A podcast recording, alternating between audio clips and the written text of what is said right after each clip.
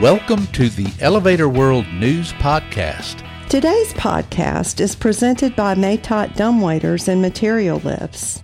Since 1888, Matot has combined custom craftsmanship with the latest innovative technology to create cost effective material lift solutions for simple and complex situations. Built in house, Matot dumbwaiters are engineered to last the lifetime of a building and can be customized for specific applications. Visit matot.com to learn more. This is your daily industry news update for April 12, 2021. In today's news, lecturers are invited to present papers for next year's VFA Forum Interlift Hitachi China has hosted vertical transportation safety events for school children. The recently held Elevator Escalator Safety Foundation annual General Meeting 2021 focuses on a variety of programs, and facade installation has started at 451 10th Avenue in Hudson Yards. Those interested in presenting papers at next year's VFA Forum Interlift should submit a brief abstract, event organizers say. Each presented paper should last about 20 minutes and will be followed by a five minute discussion. The deadline for submissions is October 15th, and accepted lecturers will be informed by mid December. Because of the ongoing pandemic, VFA Forum Interlift was recently postponed until spring 2022, with the new dates set for April 26th through April 29th, 2022 in Augsburg, Germany.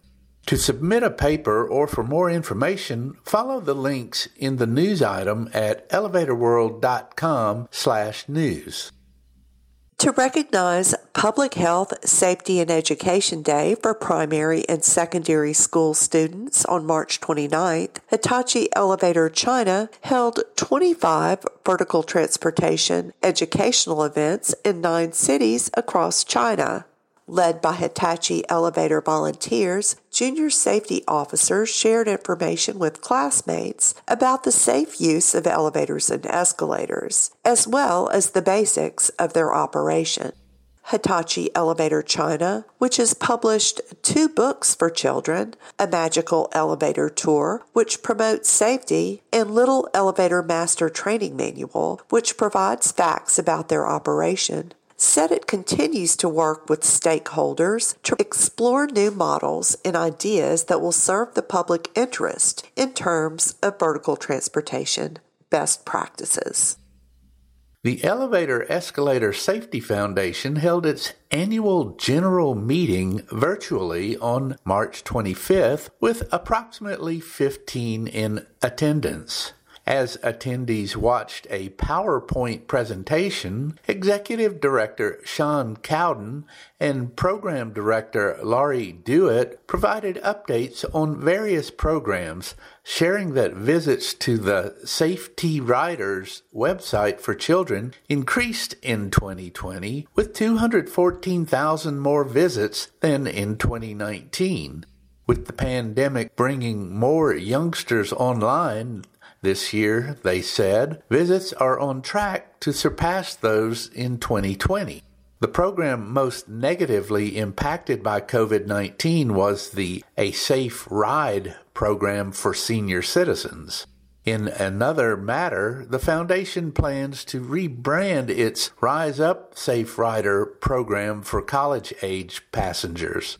Strategic initiatives this year include building on the Safety Riders program, developing a new brochure, revising bylaws, developing a disaster recovery plan, organizing audit records, and refining trade show exhibits to appeal to current and new donors.